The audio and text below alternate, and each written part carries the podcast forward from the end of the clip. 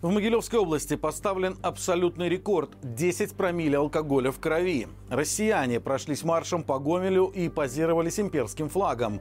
В Гродно задержали парня, который справил нужду на вечный огонь. Подробнее об этом и не только я расскажу вам далее. Вы тем временем проверьте, подписаны ли вы на наш канал.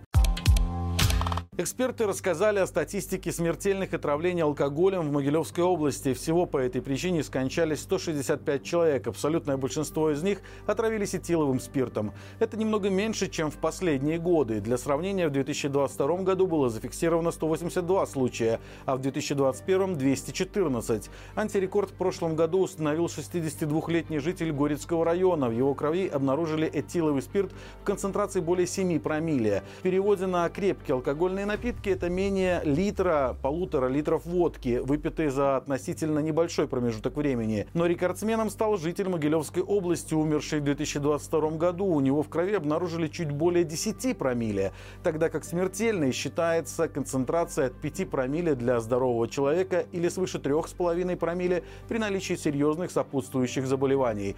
Традиционно чаще всего от злоупотребления спиртным умирают в первой половине года с декабря по май.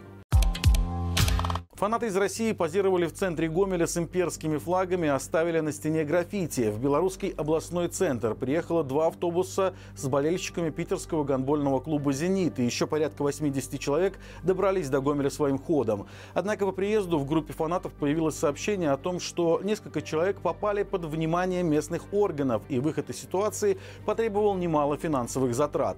Естественно, официально никаких сообщений об инциденте не появлялось. Тем не менее, российские болельщики без проблем прошлись маршем по Гомелю. Подавали ли они заявку в исполком, заключали ли они договора с милицией, скорой и зеленстроем, как того требует обновленное белорусское законодательство, вопрос, скорее всего, риторический. Но прошли болельщики «Зенита» громко. Фанатам принимающей команды такое шествие, скорее всего, не разрешили бы.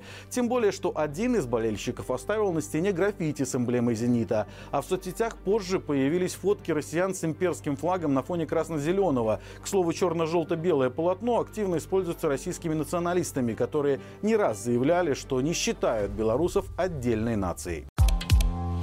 В Барановичах прокуратура выявила факт хищения руководством коммерческой организации бюджетных средств. Ведомство утверждает, что подрядчик, проводивший капитальный ремонт в одном из многоквартирных домов районного центра, не выполнил работы в полном объеме, из-за этого в квартирах зимой была низкая температура. При этом директор строительной организации отчитался, что все работы, предусмотренные проектно-сметной документацией, выполнены, за что из бюджета было получено более 13 тысяч рублей. Но позже оказалось, что в холодный период температура воздуха в квартирах не поднималась выше 18 градусов. Именно нарушение установленного государством норматива по отоплению жилых помещений стало причиной дополнительной проверки прокуратурой. Ведомство сообщает, что причиненный действиями подрядчика материальный ущерб уже возмещен в полном объеме, а на директора коммерческой организации заведено уголовное дело за хищение путем злоупотребления служебных полномочий в крупном размере.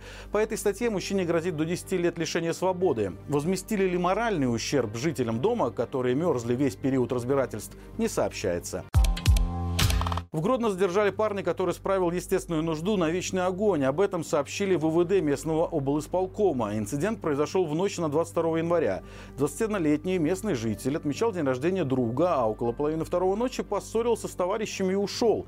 После этого молодой человек пошел в сторону парка имени Жилибера. Спустя 20 минут, проходя мимо вечного огня, он остановился погреть руки. Затем на опубликованных милицией кадрах видно, что из огня пошел дым. Сам парень, по его словам, многое не помнит из событий того вечера, поскольку был сильно пьян. На опубликованных кадрах он рассказывает, что пришел в себя, когда стало очень жарко, и он начал тушить себя. Судя по всему, по-пионерски. Очередной военно-патриотический клуб открылся в Оршанском районе. На сей раз счастье привалило учащимся средней школы номер 22. По этому поводу детей собрали в актовом зале, выдав кому форменные кители и галстуки, а кому и мультикамовские комплекты. Для школьников устроили выставку с яркими значками и шевронами. Ну и традиционно дали сфотографироваться с оружием.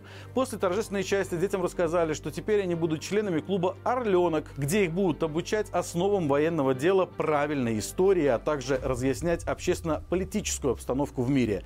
Обязанность курировать милитаризацию учебного процесса возложена на радиотехнические центры военных частей, собственно, Орши и Мачулищ.